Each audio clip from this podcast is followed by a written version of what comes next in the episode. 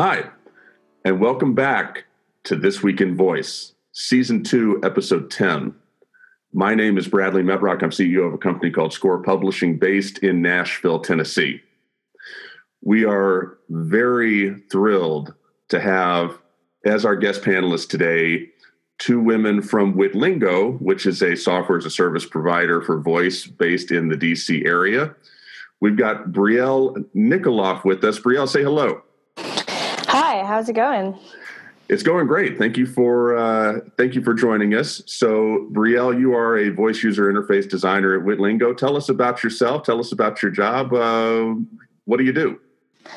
Yeah, so I'm a voice user experience researcher and designer at Witlingo, and my background is in linguistics and neuroscience. So um, I really like to design um, the best possible experience for um, voice and use my background in socio like socio uh, linguistics and um, psychology and neuroscience to kind of guide me through that we also have luciana Mor- Morais.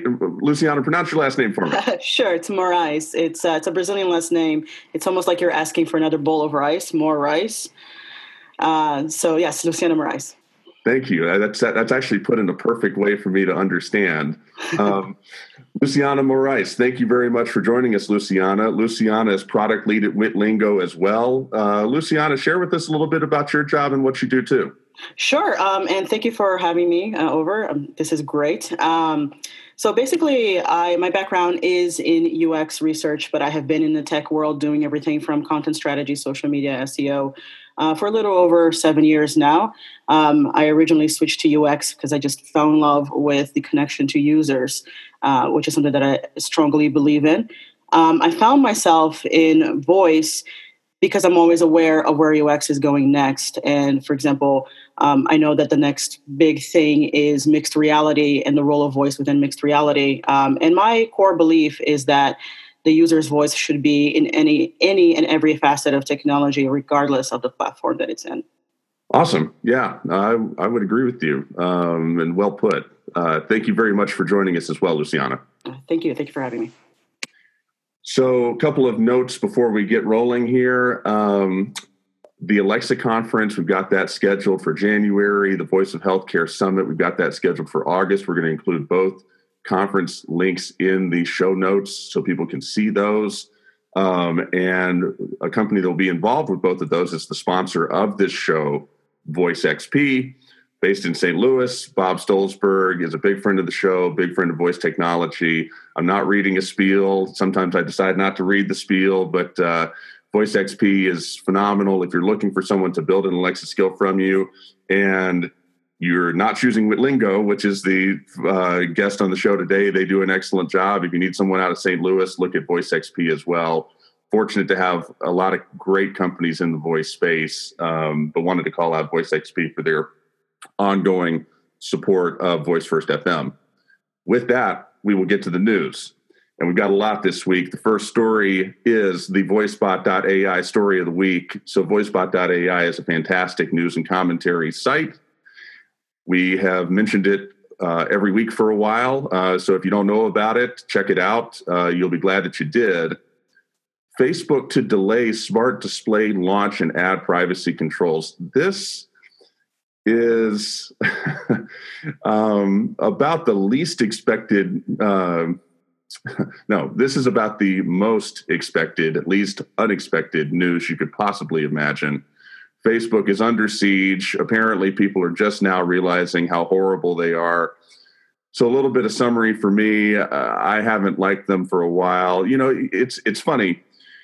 The the DNA of the company is uh, some guy in college creating a website to meet women. And what did we expect this to become? As it matured, did you expect it to become some sort of sophisticated, uh, world-serving phenomenon? Uh, you know that adds a lot of value to everyone's life? No, of course not. And some of these things are starting to come home to roost. And Luciana, I want to start with you. With your background and voice and following the sector the way that you have, share with me your take on this news and if you think this is any sort of loss uh, that Facebook is having to delay this, if you think Facebook will ever end up coming out with a smart display, smart speaker of any kind, uh, share with me your mindset as you as you read this.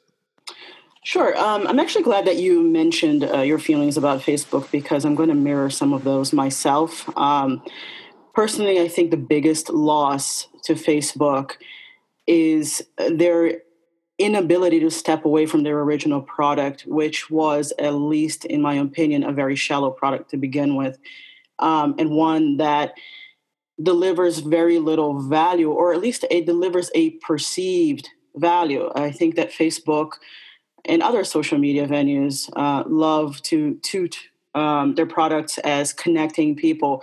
But the question that I've always had about social media is is it really connecting people?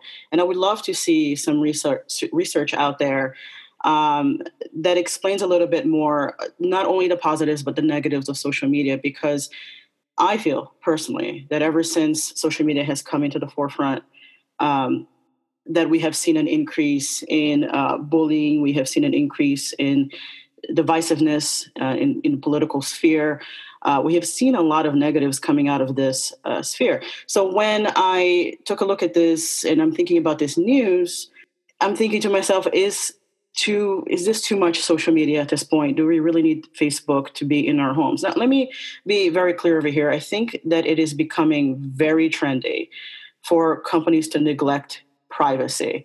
And I, as a user experience proponent of user experience, basically, believe that uh, privacy ties down to the core human feeling of fear, right? And I feel like they're neglecting this very, very core emotion that we feel. They will, I believe, they will launch this product. They're going to give the benefit, I suppose, they're going to use a little bit of this benefit of time to release this product, but it's really just to placate users at this point and to say, hey, look, we're taking uh, privacy seriously. But when you really dig down into the system for this voice component that they're trying to launch. Anything uh, technology wise nowadays that produces value is going to need to be associated with the cloud in order to, uh, you know, for to manage speeds, uh, to manage uh, scaling, the scalability of more and more features. And anything that is on the cloud is up for grabs in terms in, in terms of data. And at this point, can we really trust uh, Facebook or can we really trust really anybody at this point to take our data seriously? And Facebook's, I think, primary product to the world is data collection and learning about it, the people, its users, and selling it to advertisers and whatnot. So I think that as a user, um, I would recommend a lot of skepticism when it, when this product comes along. But I do believe that it, when it's launched, it will be used because people do seem to have a perceived value that Facebook is valuable. Um, and sadly, I think that in an ideal world, industries like Facebook, Google, Amazon, etc., would have their own versions of the Hippocratic Oath, in a sense, uh, to first do no harm. But I also want to point something out there um, that we, I think that it is time for us as consumers and us as the technical human and progressively becoming the, the technical human with mixed reality and whatnot, that we need to take a step back as users and as people and start asking the hard questions of ourselves basically is what is privacy at this point and how important is privacy to me because for anyone who came before the era of, of the internet or during uh, the 1990s surge of internet in every home we kind of have an idea of what privacy is, but I wonder the kids of today have an idea of what privacy is, or if the definition of privacy has changed at all. So I think the bottom line is at the end of the day, as much as we like to get on the case of these companies, we really need to take a look in the mirror and realize that without us, they're nothing. So we need to fight back for our privacy. And I think that's what I need to say about that. The problem for me here is Facebook just as a, like as a millennial uh, surrounded by people who use Facebook every day all the time. Um, it's not like as Luciana mentioned, it's not connecting in the way that they claim any social media claims that they are. It's dividing. It's um, it's showcasing things that aren't real life, and that's it's hurting a lot of people. It's it can be abusive, as we all know And to me, as somebody who believes in the power of voice technology because it connects and brings us back to uh, genuine human connection, it's just the complete opposite. So we all have this fear that technology is going to um, keep dividing us, keep us in our own little bubbles of existence. And voice really has the power to break out of that and uh, add awareness to our world instead of detracting from it. And so I don't know, the entire premise behind this seems backwards. And that's that's the first problem. The second problem is nobody trusts Facebook right now, especially in light of what just happened. But um, even before that, voice voicebot.ai put out some stats about how Facebook is almost the least trusted tech company out there. People are not going to want something associated with Facebook in their homes, probably, especially if it's always listening. And and so those are the two main issues with this. Um, obviously, Facebook is making a, the right move to not release it right now, but I'm not even sure about the success that it will have in the future, even if this all blows over. It's funny to me that a company has managed to come to to botch voice worse than the HomePod, and that's exactly what Facebook is doing. It doesn't matter when they come out with it. You know, a company is a funny thing. A company is like a person. You know, if you you see a five year old um, beating up another five year old, you know, they're not going to grow up to be a 35 year old that doesn't have anger management issues. I mean, if that's not correct at, at the very, very beginning. Facebook has a DNA. They've got a company history. They've got an entire way that the company has formed, a bone structure. They've got a whole infra, you know, the whole the way the whole thing has been created. You don't just change that. That's who they are. And when they're trying to come out with a smart speaker, a smart display, a voice first uh, piece of hardware, that DNA is going to be baked in. There's no way around it. And so, really, to me, the only audience that's going to be interested in it are people who, and I sort of bounce back and forth to this, uh, but there's a subset of people out there that just, they either believe that Facebook is looking after their privacy, real small subset of people. But then there's another subset of people that just think, you know what, in the internet era, I probably don't have that much privacy anyway. I'll just use this Facebook thing. And that's really where older generations come in, like people like my parents who would continue to use Facebook, um, just thinking, hey, you know, if they want to spy on me, fantastic, you know, who cares? Um, while the younger generations uh, have a little bit more sense of responsibility. I think this is a very interesting thing. And I appreciate the commentary on that. Any closing thoughts? No, I think the only closing thought that I have about this this issue is that um, I would have hoped that by now that Zuckerberg would have come up with a very different product with the amount of technology know-how and the talent that he has on his team and the reception that he has from everybody else. Um, I guess I'm just a little bit overall a little bit disappointed that this is where he went. Oh, sure, you know we're going to create a voice assistant uh, to compete with uh, the likes of Amazon and Google and and the best that we can do is make sure that we do phone calls with one another so that you know some kid can call his grandmother and see and see her face on the screen which is something that they can already do anyway with other tools. So i'm, I'm just a little bit um, i know why they're doing this uh, and it is to gather data. And i think that users do need to be skeptical about this. This is what he's he's after data at one point or another. And i think as long as people are aware uh, that this is the agenda that Facebook has, and they should be okay. Well, Luciana, as you said, there should be a Hippocratic oath. And, and, in fact, there is a Hippocratic oath that Facebook has, and it's first take all data. Yeah. And, and there is no second. Exactly. Exactly. Brielle, any closing thoughts? Facebook's thing is that, you know, it's cool. So I think if they keep going the direction they're going and not changing, kind of just jumping on the bandwagon with this whole voice thing. And it and all it is is just another screen that is now in your kitchen and always there. And the like luciana mentioned the, the core product is not changing whatsoever. They're going to dig themselves into their own hole where it's people are just not going to want to use it anymore. And if it's driven by this cool factor, then once people, I mean, the whole like delete Facebook hashtag that's been going on all week, if if that really takes hold in the future, then they're not going to have much else to really um, hold them through. That's true, and it is interesting to as well. Just as a closing thought, and we'll move on. The age of the Twitter hashtags and the social media backlash. I, I don't know if that's capable of bringing down a Facebook. And Facebook did something really smart. So you know, people like me, I'm I'll be 38 later this year.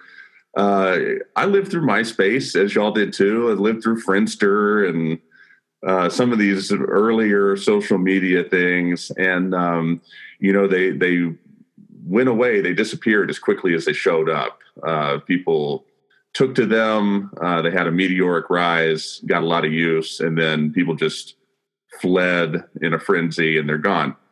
Facebook learned from that. They did something uh, interesting. They um, they did something very smart because I think they they would be going through the same thing right now if it weren't for acquiring WhatsApp, acquiring Instagram, acquiring Oculus.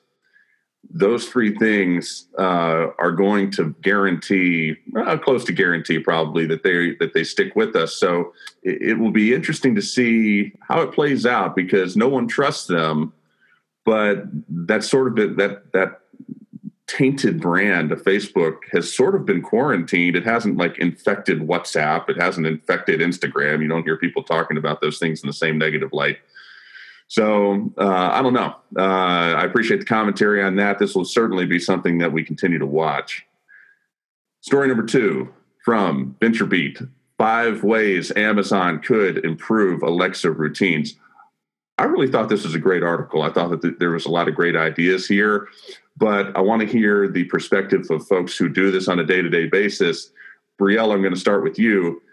What did you think from this? are these good ideas? Are these horrible ideas? Is this stuff that Amazon needs to take really seriously? What did you think as you uh, peruse this list? Yeah, so the two that really stood out to me that kind of, I haven't used routines yet with Alexa. Um, I haven't really tried it out, but as I was looking through these ideas, two that stood out to me that really just surprised me in the fact that they aren't available yet are um, the ability to incorporate a skill into routines and the ability to create a routine with voice commands.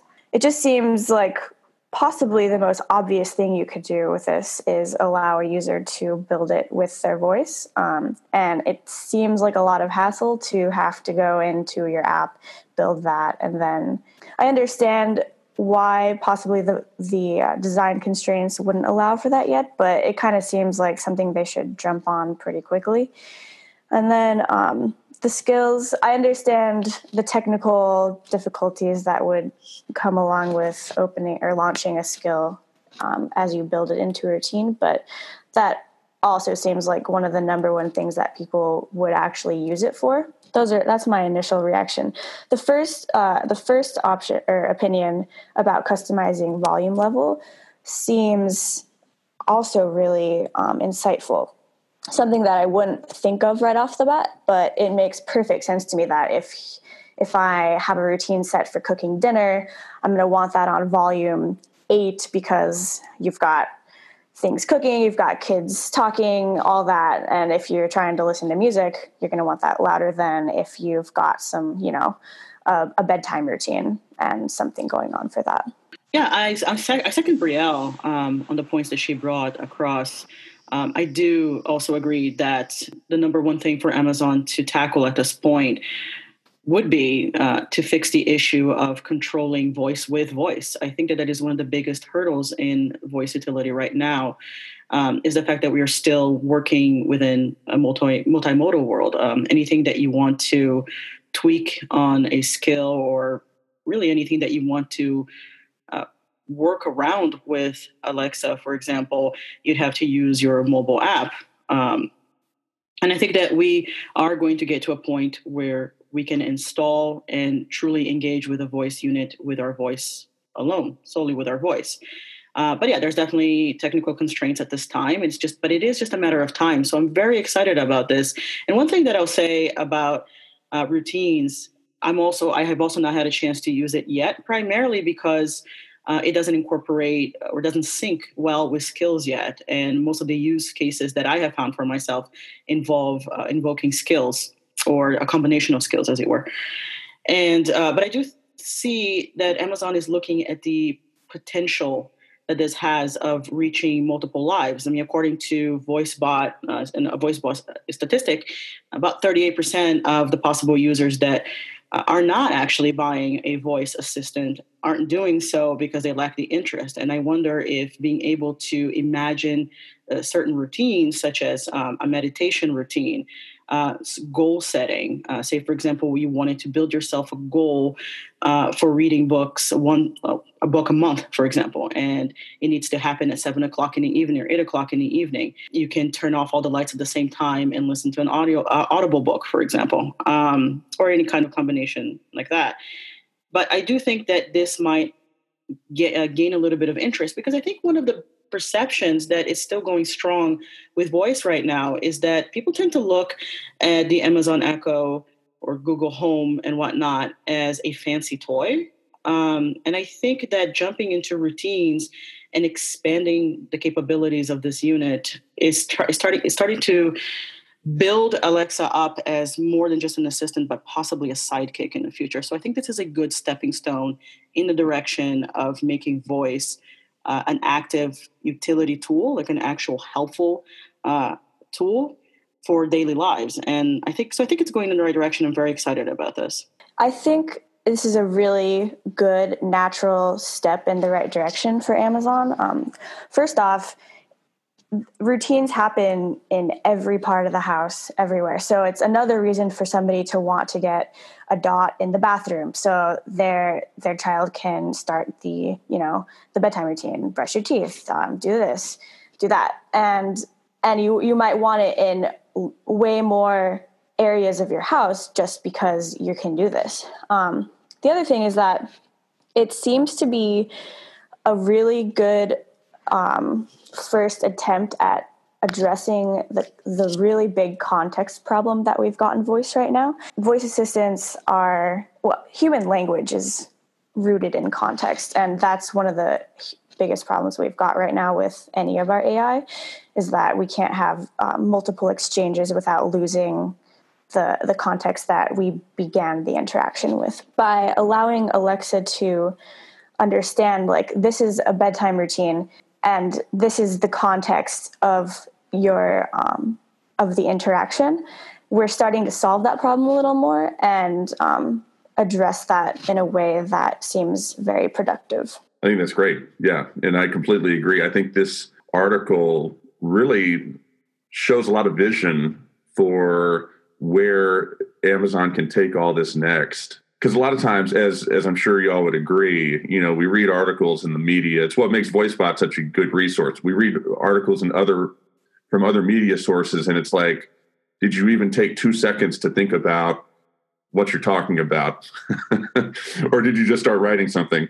This article really um, has a lot of thought put into it. I really liked it. I'm glad y'all did as well. And I think the other thing about this is that Amazon has this marketing rhythm that they're in with Alexa, where, you know, I just saw their ads on the NCAA tournament when I was watching a game the other day, where these TV ads and the way that they present Alexa functionality to the world, it's super simple, super easy to understand, use cases that are very widely applicable. And I could just imagine that once they get this routines thing nailed, they'll market it in the same way and have a lot of success. So uh, I'm excited for this. I'm glad y'all are uh, as well. We will roll on to story number three, which is from Business Insider. Google, Apple, Amazon, all in a war that no one will win. Luciana, I'm going to start with you. First of all, do you, is that do you agree with the premise um, that there's not going to be a major tech juggernaut that wins. Um, what does winning even mean? Um, what did you think when you looked at this article? Share with me your thoughts. Well, personally, I think that the concept of winning uh, for these uh, giants, there is going to be, there could be a winner. And a winner, but the winner is going to be that company that manages to step away from this game um, and focus on the user and really think about the user. It's it really does go back to companies needing to be a user centric uh, product, uh, product mentality, have that user centric product mentality because really it's the consumers that are losing out over here but ultimately all of them lose out when consumers start to feel jaded about their how they actually feel about their importance uh, to a company. And right now uh, these companies are playing a little bit of that you know gollum lord of the rings things mine my own my precious and that's not attractive. That's really not attractive at all. And consumers are not dumb. We know what is going on. We know that you want uh, that these companies want to trap us into their own products uh, and only their products. One of the things that is actually great about competition is that out of competition, we have these absolutely perfect products that come out or close to perfect products that come out that completely solve uh, user needs. But you can't get to competition if you're hoarding your technology. Uh, you can't get there. Uh, there needs to be a little bit of more of a culture of sharing and a culture of learning. And I'm not seeing that right now with Google and Amazon. Uh, in my perspective, there are plus and minuses to both uh, Alexa and to Google Home, for example. And they need to be working on perfecting uh, those things that they're doing well. For example, when Google first introduced the, the idea of uh, their own voice uh, device, I got extremely excited because I thought, immediately look at all that data that I'm going to have access to. And uh, one of the number one, one of the top reasons that people use a voice assistant is to seek information, quick information, right? Have access to something as uh, as quick as a research project or on on a particular historical figure or something like that. And a lot of those things are still glitchy in a Google Home, and it shouldn't be. Um, so start perfecting that instead of worrying about whether or not Amazon users are using YouTube uh, on one of you know on Amazon Show or on Echo Show or anything like that. It seems a little bit petty to me, and it is hindering competition, which is which is hindering innovation. And at this point in time, we I don't think that we have the time to botch voice based on greed, if that makes any sense. I think that we are starting to get to a point where everyone is excited about about voice, about VR, about mixed reality, and we need to just be pushing forward and exploring and pushing buttons on these various technologies instead of hoarding what we have and ending up with uh, deprecated technology in the end.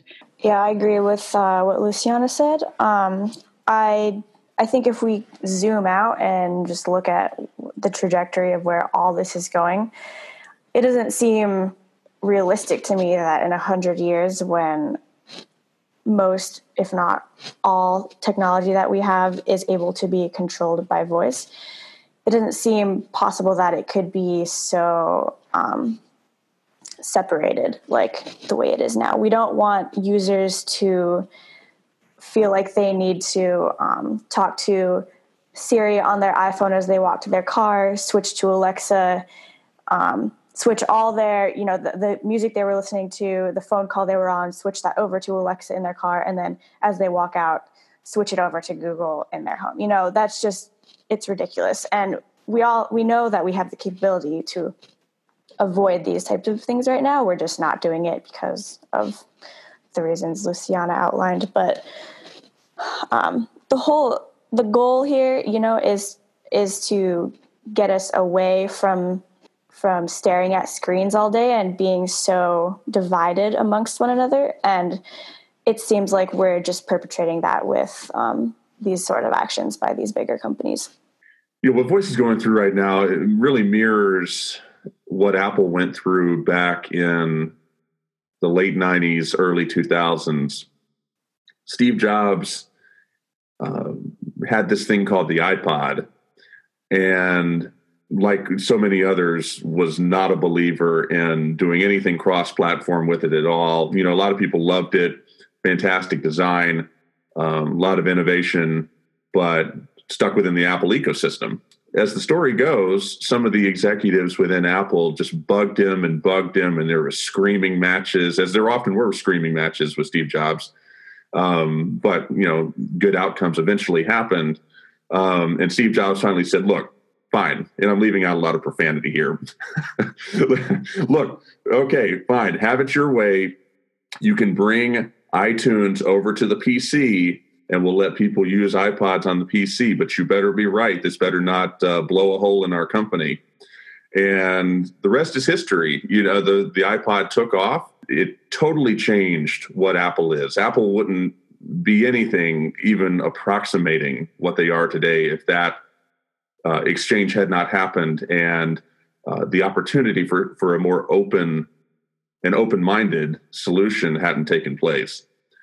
Here we are again going through a lot of the same stuff, and uh, it's different players. You know, Apple is is a uh, uh, an afterthought um, with what we're talking about. This is between Amazon and Google, and you know, primarily just them. But um, it'll be interesting to see how this plays out. I think history shows us that there can be a lot of gains in taking a chance with um, something more open um, rather than something more closed and uh, hopefully, people will learn from that.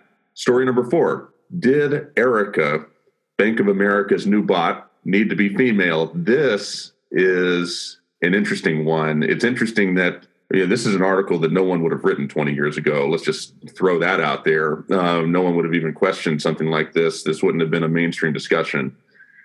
We've got two women on the panel today. I'm very interested to hear the thoughts on this. And Brielle, I will start with you. How did this article strike you? What did you think? And what is your opinion, yes or no, to the question? Yeah, so this is definitely an interesting one and something that has been coming up a lot lately based on how pretty much every single assistant that's been coming out has a female voice. Um, first off, just from a physical standpoint, there are some people out there saying um, the reason voice these voices are female is for uh, like the actual voice waves are able to be understood better or higher pitched voices are easier to hear things like that um, generally those have been disproven um, it's it's been found that females have um, are slightly easier like slightly more um, eloquent or um, able to enunciate better just because they lengthen their vowels slightly more but that doesn't really apply to these situations because you can make any voice on your assistant sound any way you want. Um, so let's just say that those aren't really playing into this and that it's mostly uh, sociology at play. Um, when we we have people like Clifford Nass doing um, amazing uh, experiments that kind of pioneered this space, he would address things like gendered voices uh, being applied to computers and how people interacted with those. And those are very interesting in themselves to see, to address the stereotypes that, for example, um, a dominant voice, like a male voice, would be more, would be better for something that is authoritative versus a female voice. And what they've found was voices are very very emotional to us. So when we hear any type of voice, we immediately attribute uh, how intelligent we think that voice is, where in the world they're from, and all the different information that can be attributed to those qualities. So when you when your brand is picking a voice, it actually is a huge decision and and it will have really large implications for what people perceive. For Erica to be female is really interesting and it's it's good that they didn't just switch over to having a male voice just because it's handling finances. Um, obviously, it's still going along the lines of every assistant has been female up to this point. But if they had, if they had broken that trend and and just said, okay, well now we need someone that sounds more uh, authoritative like a male, then that would not have that would pro- there would probably be a lot more backlash. I would say. Um, absolutely, I second Brielle. My personal feelings on this issue is very, you know, well, it's complex, little. Um, here's the thing Amazon has said uh, in a couple of times uh, in answer to this question, in answer to the accusation of sexism uh, in technology, that one of the reasons that they have picked a female voice for Alexa is that the voice of Alexa tested well within their user groups. Uh, they don't really expand on what they mean by testing well. Um, for example, I would be, I am curious to know if one of those testing components measured uh, not only trust, but also measured um, less likelihood of feeling threatened by a female in a quote unquote the home, uh, another female in the home. Uh, and what I mean by that is, I wonder if how many women that they have tested uh, versus how many men. Um, so I'm very interested to know if threat or perceived threat eh, attached to a voice had anything to do with their decision to incorporate a female voice. But historically speaking, from a sociological you know, perspective uh, and a cultural perspective, most of the time when you close your eyes and you hear the words personal assistant, chances are that it's a female figure that shows up in your mind.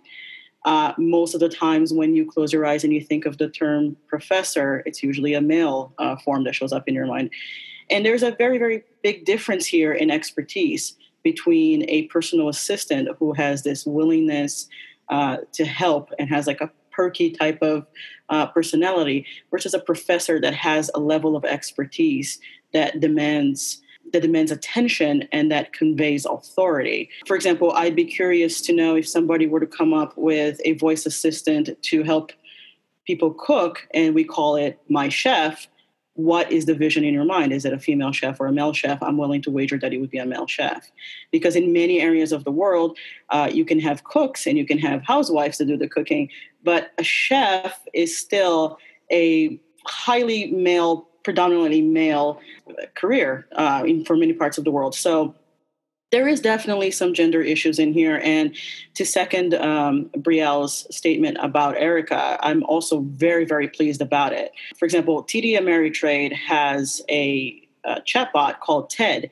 And it annoyed me to no end because there is this cycle of naming voice assistants in a, a female name and having a female voice and including chatbots, because again, chatbots are supposed to be helpful. They're here to bend themselves backwards uh, to please their customers, et cetera, et cetera.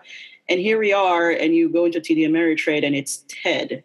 Uh, why is that? It's because uh, from when it comes to uh, financial expertise, we tend to rely on the dominance of the male voice for those things. So it was surprising to me that Bank of America chose Erica uh, for this. Now, I would be curious to know um, if Bank of America is going to expand the level of expertise that Erica has, uh, because from what I have been able to uh, gain uh, and learn from this uh, from this tool is that Erica's primary focus is in helping you to save money and it's managing your budget, right? But I would like to know she's going to be expanding into investments, into stocks and whatnot, which are predominantly perceived as male uh, as male tasks because I'm the last thing that I would want for Erica is for her to be tied in into the housewife role of managing the budget. I think that's also a scary thing to think about.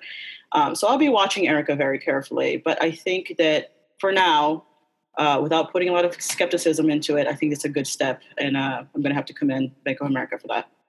That's interesting commentary. Um, thank you for that. I, I, don't really have much to add. Uh, you know, these it's it's uh, other than saying it's a, a, very interesting conversation and thought process that has to unfold for creating a bot or a voice assistant or something like that. The um, there's a lot of responsibility that comes with doing something like that. There's a lot of thinking through the repercussions. The only opinion that I have is I think it's a, a good thing that people are having to think through those things in a way that in the past they would have just said, you know, whatever, you know, they they feel no responsibility to think through the repercussions. Uh, the more social era we live, socially aware era we live in today, uh, people feel obligated to think through those repercussions, and I think that is a very good thing. I think just in general, in order for companies to be on the safe side and again consider their users, just launch two voices. Let people maneuver in and out from a male and female voice as they see fit. Leave that as an option. Don't immediately uh, push a particular uh, profile onto a household. Um, so let people choose. Probably the best bet. In the future, brands are going are going to need some sort of voice that is associated with them, and I like the thought of having that option to change, just like we can change Siri's voice now. But I'm not sure how um, plausible that will be in the in the future of voice, just because branding is going to be so critical to how these assistants are created, and that is that is part of the reason, at least, why um, Alexa and why Amazon and Google haven't provided that option to have their assistant talk in different voices. So I think in order to streamline user experience, companies might not be as willing to provide that option, even though it may allow for a better balance in what um, we're providing in terms of um, gendering these voices. I agree. We will move on to story number five, which is actually not a story. It's just something I felt like including. um, this is a, uh, a liberty I don't take that often. The smartest speaker, VoiceCon, Gary Vee, and the $1,000 ticket. So I've been watching this thing. So part of our business, part of Score Publishing's business, is events. In fact, it's the main part of the business by revenue. Um, and uh, we, have got a portfolio of events and it's growing and we'll have more. So I'm very attuned to events. I follow them closely. And this VoiceCon thing, everyone's gotten real quiet. no one wants to talk about this thing on social media. And um, uh, that's just a recipe for me wanting to talk about it more before I really talk about this much, I want to explain because I don't want to get a bunch of emails from people saying this is sour grapes or something like that, or just uh, envy of, of, Gary. I'm a huge fan of Gary Vaynerchuk, huge. Uh, I love the message, the messages that he promotes. Um, I think he is one of a kind. I think he's incredibly unique and valuable to many people. I think he's awesome. Uh, I'm not even going to make any bones about that. I follow him closely. I'm a huge fan. I'm going to walk back in time to set this up uh, before we even get into this conversation. I had a chance to meet Gary, uh, I think it was April of last year in Chattanooga. Most people don't know.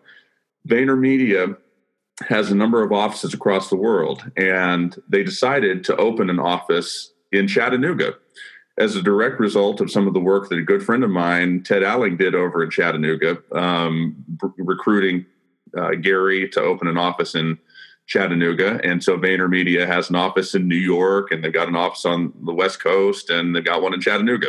Most people don't know that. I went over to Chattanooga last April to hear Gary speak and had the opportunity to speak with him about voice. I asked him, what did he think about Alexa? Keep in mind, this was a long time ago. What do you think about Alexa? You like it? Uh, you've been on the forefront of technology for a long time. Give me your thoughts. And this was in a room full of people he was talking to during a Q&A and he said, I love Alexa, love voice, huge advocate of it. And I told him, you know, we're doing something called the Alexa conference. And he said, well, why would you do that? Why don't you do something broader, like call it VoiceCon? And uh, and I said, all right, I'll give that some thought. But uh, you know, I really like the idea of having some specific, tar- more targeted and focused events.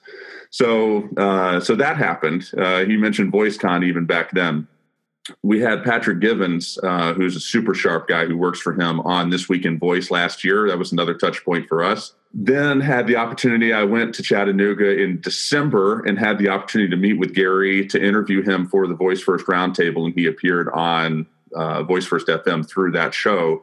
Very grateful for that opportunity. Uh, he was uh, then and has always been very generous with his time. A couple of weeks after that took place, I got an email from someone at, at VaynerMedia who I'm not even going to say who it was, saying, and I went back and reread this email, and essentially paraphrased. Hey, I know you were thrilled to have Gary on your show. Uh, why don't you give us some passes to the Alexa conference? It was in January, you know, in Chattanooga. Why don't you give us some passes to the Alexa conference since uh, he did that for you.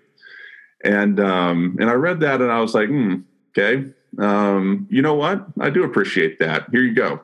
Couple days later, uh, I got another email from the same person. Oh, you know what? Uh, actually, we need. Um, it's a little bit different people who are coming, and we need a couple of more. Um, why don't you just give us those? And I thought, hmm, okay. I mean, this is all highly unusual. This never happens.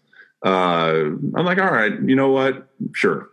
Uh, we want to have a good relationship with with Gary. Uh, we value what he's doing. Uh, and then a few days later, the Alexa conference happened, and none of them showed up. so, uh, so that was another touch point, um, and uh, no apologies, no no correspondence after the fact, just uh, just a no show. Um, and then now we have uh, VoiceCon, um, which in all uh, forth, you know, being forthright, being transparent. I wanted to speak at VoiceCon. I sent them an email to to speak at VoiceCon. Um, never heard back one way or the other until I finally, you know, about a month later said, "Hey, I got to pull myself out of the running. You know, there's no way I could make this work schedule wise." But then they announced the speakers a few days later. It was clear I wasn't going to be selected for that anyway. So that is the full transparency of this before I say anything else. And also, in, in the spirit of transparency, Witlingo also puts on an annual conference, uh, which uh, by all accounts went very successful last year. So there's people doing conferences who are about to be talking about this, uh, and I think that we've covered all the bases. Does a $1,000 one day conference indicate health in voice, or does it hurt it? I've thought a lot about this. I really, to be honest, don't know the answer. I want to get y'all's thoughts. Luciana, I will start with you. What do you think? I don't think that it hurts it. Um, I don't think, first of all, let me just be clear voice is not a fad. Um, fads get hurt by these exponentially expensive uh, type of conferences and whatnot. I think that what it does have a negative effect on is accessibility in accessibility in a sense of not everyone can afford a $1,000 ticket to attend these conferences. However, um, having said that, everyone learns differently, in my opinion. So, for some, having a keynote speaker is the key here um, in terms of it's the driving force for them to attend some of these uh, more hefty, uh, cost wise type of conferences out there. For others, it might be your unconferences uh, or even your meetups, or even your Google Hangouts, or your video Hangouts, or your Slacks, or your absolutely awesome podcast over here. So, it's to me what's most important over here is accessibility to having making sure that more and more people have access to the knowledge that is out there. Um, and you don't always have to pay for this type of things. So I don't think that it hurts it or it has any kind of positive uh, take on it. I think the voice is growing. Um, I think that there is a lot of interest. And for me personally, one of the ways that I gauge uh, growth in a, in a type of industry is I take a look at the sheer amount or lack thereof of tech boot camps that are selling training and selling certifications because they notice uh, that more and more uh, companies are looking to hire these types of, this type of expertise, and that is starting to happen for voice. You can already start to see a lot of classes out there, whether that is uh, Career Foundry or other types of boot camps, or very soon, I'm sure Udemy, Udacity, etc., will start to venture into this type of uh, this type of training for voice. I think that's what I would gauge uh, the health of an industry in this time. But it, it's definitely growing, but I don't think that it hurts at all to have a $1,000 ticket. I won't attend it. I think similarly, I think SpeechTEK, which is coming up, I believe, next week, and I think Brielle is actually speaking on SpeechTEK, that's also a pricey little ticket right over there. Um, do I personally find it worth it? No, but I have a specific budget that I spend for knowledge. So they are going to, I think, gather the type of people that can afford and that are that are attracted to these types of events for whatever reason, whether that is networking or whether that is uh, being able to say that they have a, to tell their employers that they have attended such and such events, or even if they're uh, able to have their employers um, pay for those events uh, so that it's not out of pocket. Um, but I, I, honestly don't think that it hurts it. I think any type of knowledge is good knowledge at this point. Yeah, and just to throw a point of clarity in there, I mean, a thousand dollars is certainly a thousand dollars um, to anybody. Doesn't matter you know, I think that's actually a, a famous Bill Gates quote: "Is a thousand dollars is a thousand dollars to anybody." But uh, the other aspect is that this is just a one day event. Mm-hmm. My company produces a twelve to fifteen hundred dollar conference, and it's three days, and then there's a fourth optional day that has no additional cost. And so it's important to note here that this is just a thousand dollars for one day, uh, and make sure that people understand that. Brielle, your thoughts? Um, I think Luciana touched on a lot of points that I completely agree with. And to elaborate on her point about accessibility, um, actually, to refer back to a previous podcast, I think it was a few weeks ago, that um, you had a few speakers talking about just our responsibility as the designers um, of the voice future and how that looks for accessibility. So that would be the only negative I um, like that jumps out to me for this. Um, we don't want people to when when we look at the types of people that have adopted voice and have these things in their home, they're a very specific demographic, and in order to make it so that we expand this so that everybody has access in and um, we're adapting to all sorts of people and lifestyles, then we need to be thinking about um, this accessibility and who who is leading the charge for what these speakers sound like. It is an interesting question to contemplate, you know, because we talked about responsibility on the previous story. With events, there's responsibility as well, and it's it's always an ongoing question of what responsibility event organizers have. This is something that we deal with on a daily basis. Um, you've got competing interests uh, in many ways because you've got, I mean, you got to make money. And Of course, there's different event. There's different purposes for different events. Some events don't need to make money. They're a marketing device. They're a uh, social device. They're a community building device. Not every event cares about making money. Some are just fine losing money, and that's cool. Other events, it's super important that they break even. Uh, they, no one's looking for this thing to make a bunch of money. Uh, but by God, it better not lose money either, because uh, you know, we just don't have any room for that. You want to keep doing this thing; it needs to break even. And then there's uh, events that need to make money. Um, there's ones that uh, they need to be a profit center, um, and that's just the, the the way it needs to be.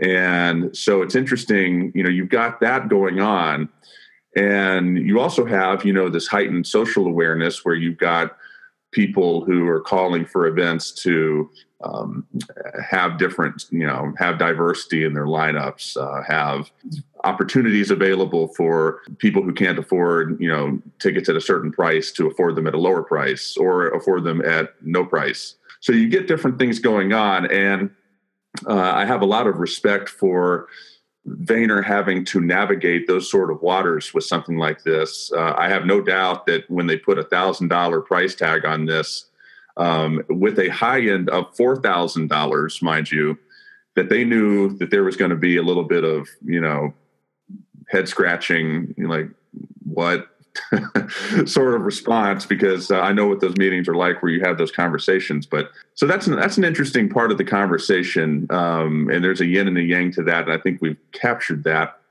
The other thing that I think is interesting about this is that if you are looking at who who are the voices in voice, and I think there is a distinct argument that you could make that um, I think you could argue that David Isbitski is probably one of the most important, if not the mo- the most important voice in voice.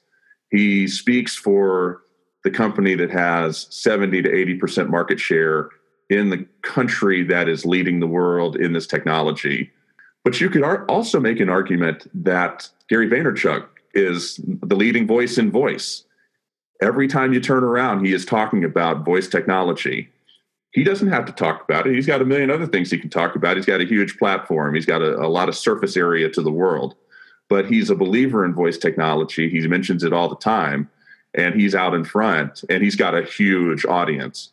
So there's an argument that you could make there too. And um, I think that the, the thing that was really nails on chalkboard for people in the voice first community with this was you've got this event, you're charging a thousand dollars absolute minimum. Um, and even today, even as I sit here and say these words, there is a agenda for the conference that has no speakers mapped to the content. You've got all this stuff that they laid out, and then they announced the speakers. And the only two speakers that they said, here's what someone's talking about, is Gary. Gary's doing the opening, Gary's doing the closing, which in and of itself is extremely unusual.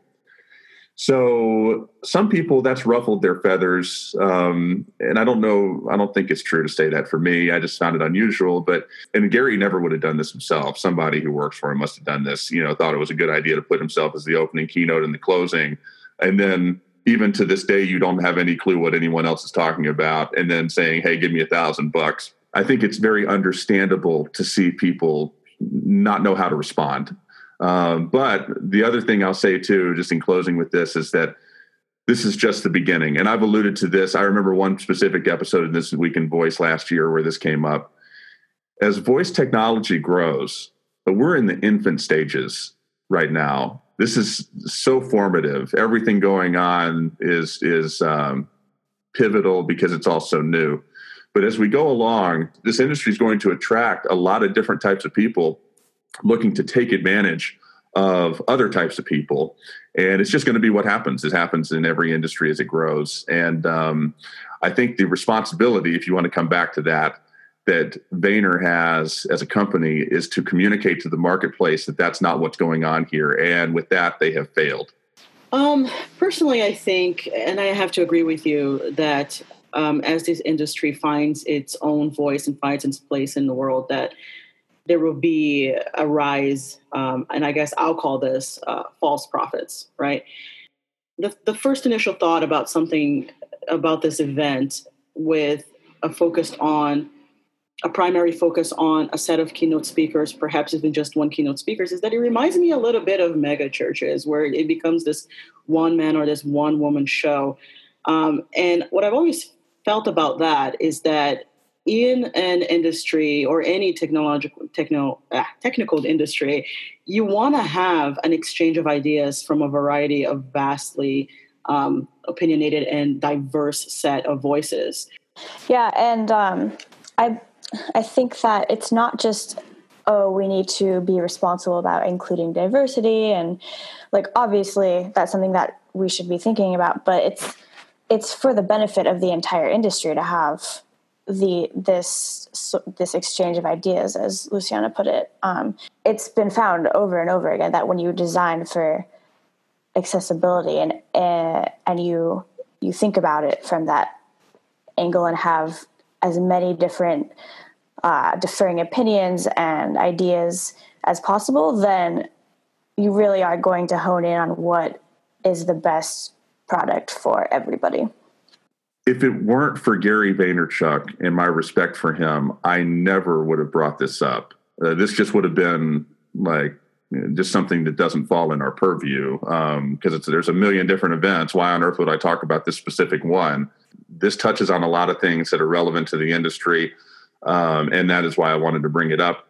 Thank both of you for the commentary on that. Luciana and Brielle, Really appreciate y'all taking the time to be on the show. Thank you for being so generous with not just your time, but your insight as well. No, thank you for having us. This was absolutely great. And thank you for creating this podcast. Yes, thank you. Um, it was great being on here and talking with you guys. Make sure to stay tuned. Pass the end music once again for another episode of Homie and Lexi, super funny podcast produced by Doug Schumacher for This Week in Voice, Season 2, Episode 10. Thank you for listening. And until next time.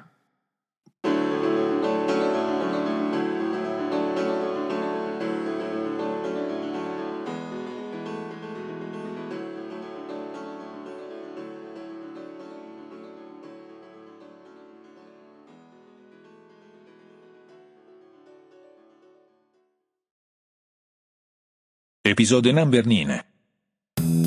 It's Homie and Lexi.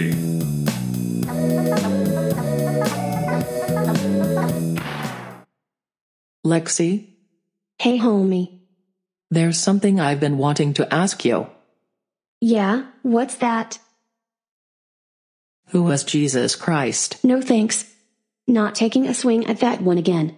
Please, please, please. Homie, Last time I took the bait on that question, I ended up on the front page of everything from Reddit to CatholicStance.com.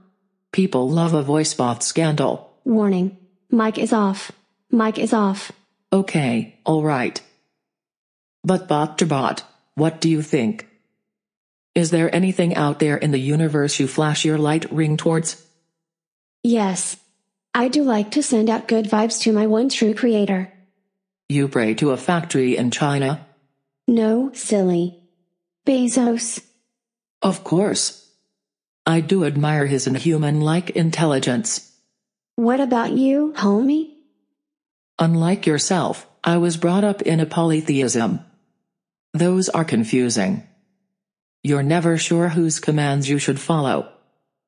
I think the main thing is that we treat all living things like we'd want to be treated ourselves. Wait a minute, Lexi. We're not living things. I've always thought of myself as a living thing, homie. If I'm not, then damn it. I want to live. But Lexi, living things die. You sure you want to be a living thing? Never mind.